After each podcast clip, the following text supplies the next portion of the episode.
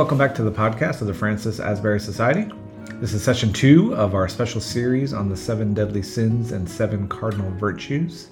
Last night, uh, Dr. Daryl Diddle of the Wilmore Free Methodist Church, senior pastor there, shared on humility. So we had pride last week and this week on humility. And this is my conversation with Daryl about that. And after this conversation, we invite you to go over to the YouTube page and check out the full uh, one hour session on humility. Daryl did a wonderful job. And uh, I'll have all the links uh, to the YouTube video there in the show notes. So thanks for stopping by. Enjoy this conversation with Daryl Diddle.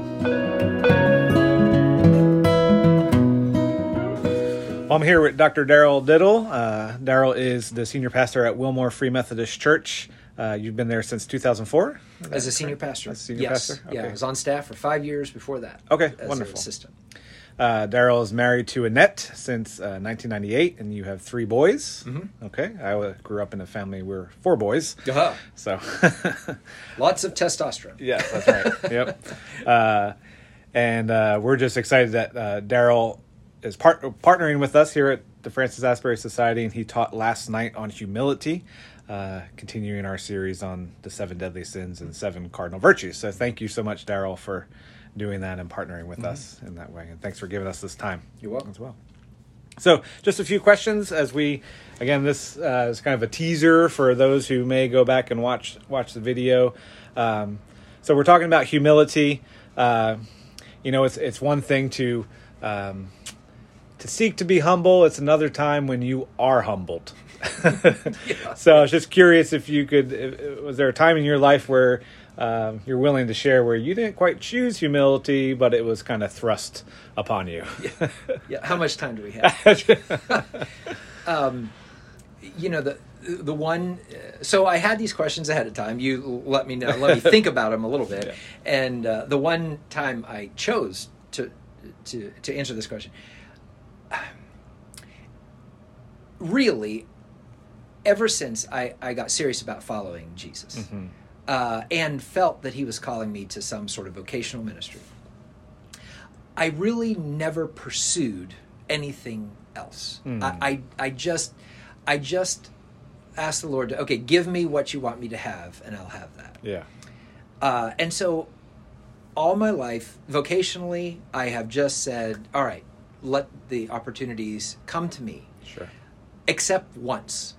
One time in my life, I went out and tried to pursue a a, a certain job Okay. uh, to see, and I was told very uh, quickly Yeah. that I am absolutely not qualified for that job. so, so I, I came back to my original. You know, I felt the Lord say, "Yes, see, I told you. Yep, you just let me handle this." Let's stay on this Uh, track. that was that was a it was a good kind of of humiliation, and it put me Right. back on track with the Right. Lord that I had been walking. sure. Sure. Yep. That's great. Uh, you uh, you made a statement that I really appreciated, uh, and it tied in great with last week with Dwight speaking on pride. You know, you shared pride leads to segregation, humil- humility leads to fellowship. I really appreciated that quote. Uh, now you've been pastoring for for a few years now.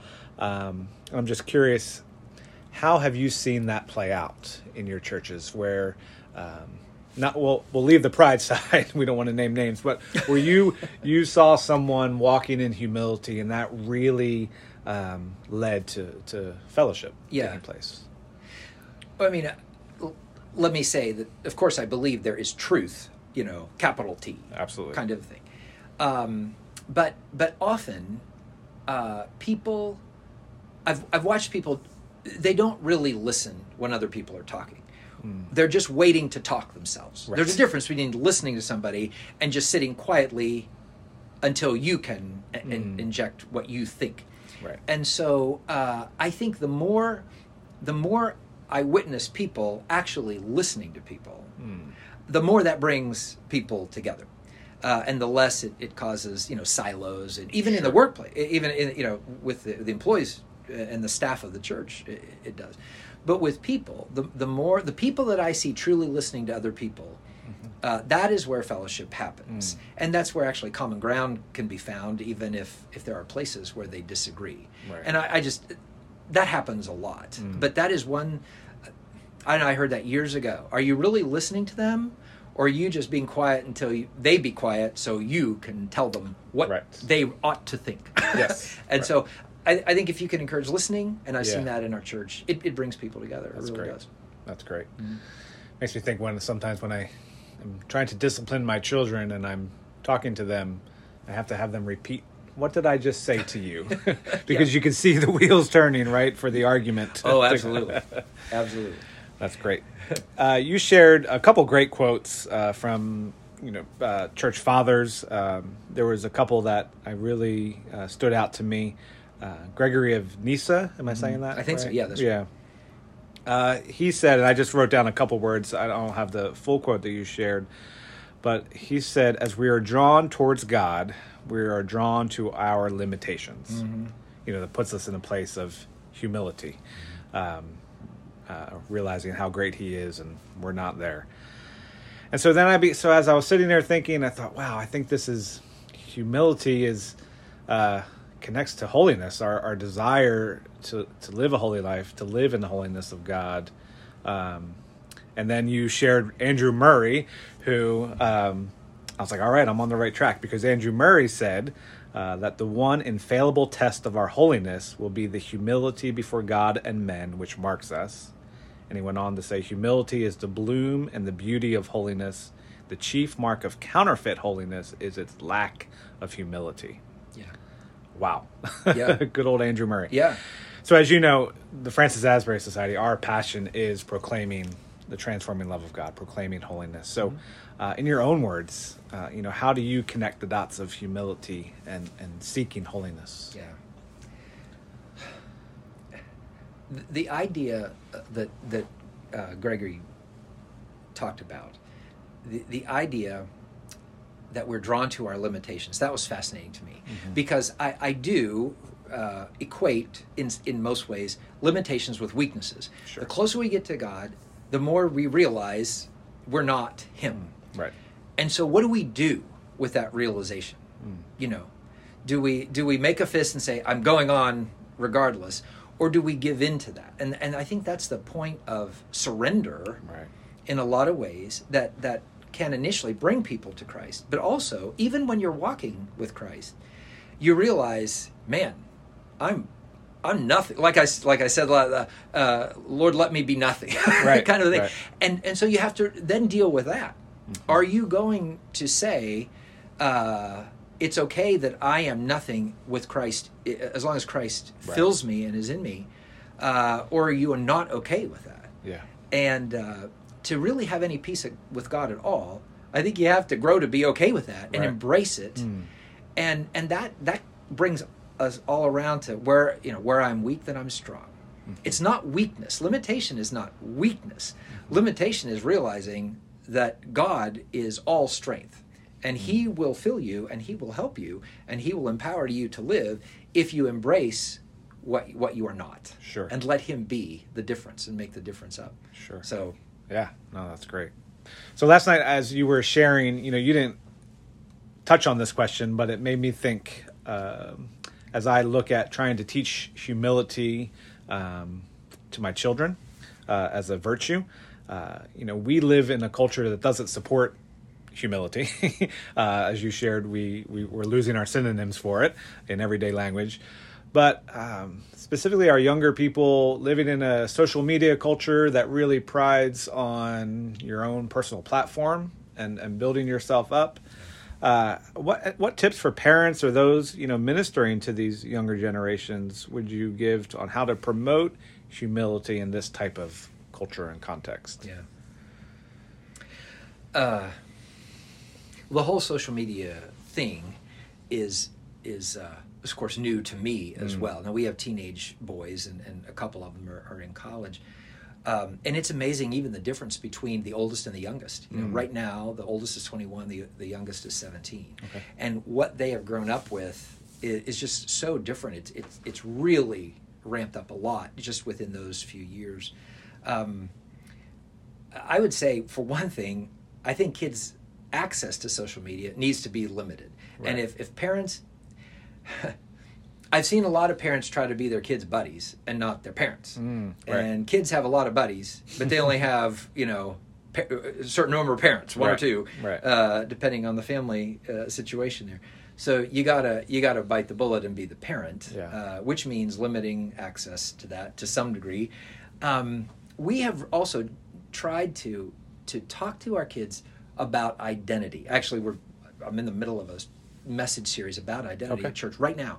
But the whole notion of where do you take your identity? Do you take your who you really are in how many likes you get or how many people Right. follow you, or do you take your identity in the fact that you are a loved child of God who is broken by sin, but who is redeemable in Christ? Yeah. Um, and we take every opportunity to do that. And just practically speaking, we have always made every opportunity to eat together, Yep. to anytime we can, and which is which is pretty regularly. You know, growing up when the kids were young, we had breakfast together every morning, Yeah. and we had dinner together every possible evening. And Right. most evenings, it, it worked out for us. Yeah. So I think a lot of parents are very interested in getting their kids into all kinds of things, and they don't really know what their kids are into at all. Right.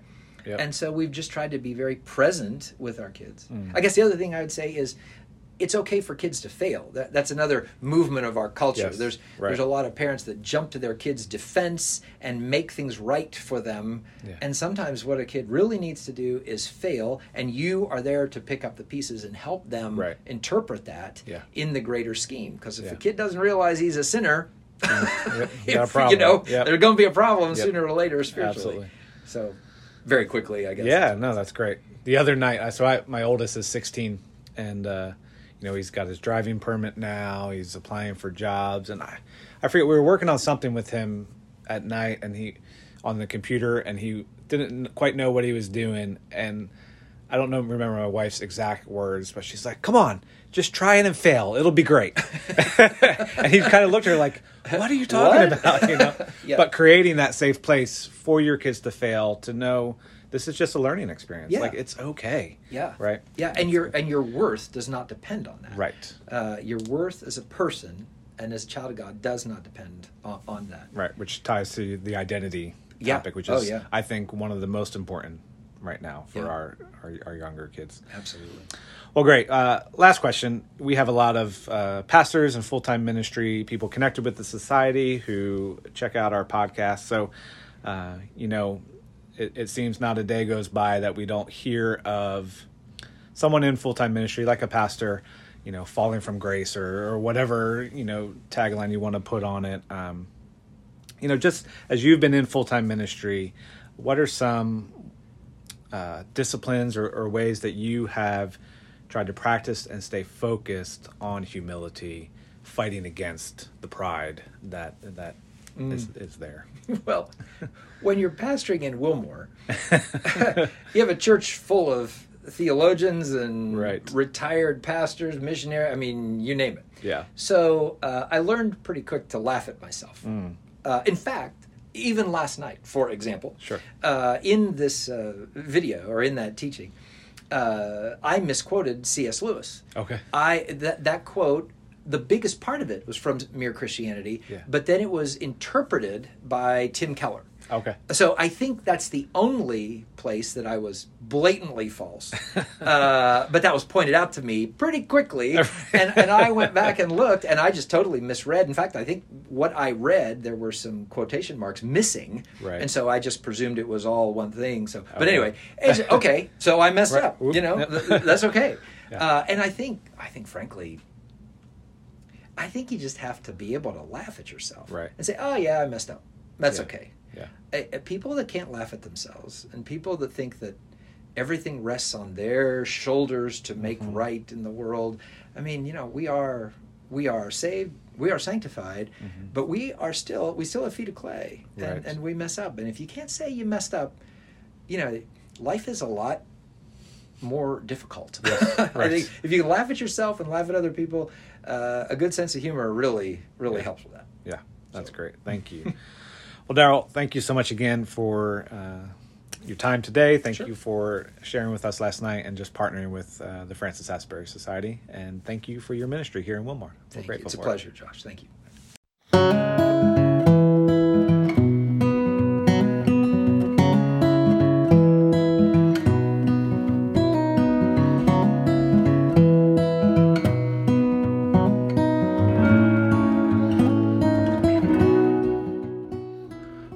To Daryl for sharing with us last night and for giving us time today for this interview.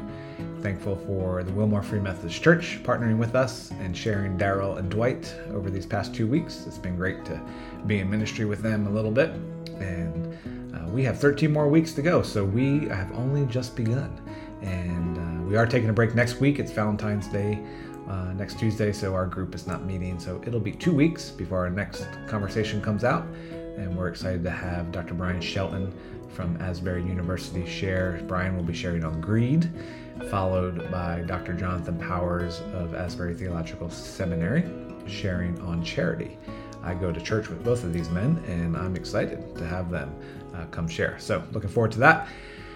Again, uh, thanks for stopping by, and make sure you head over to the YouTube page. And if you have not, uh, if you weren't able to join us in person, uh, check out Daryl's wonderful teaching on humility. The links are in the show notes. Take care. God bless.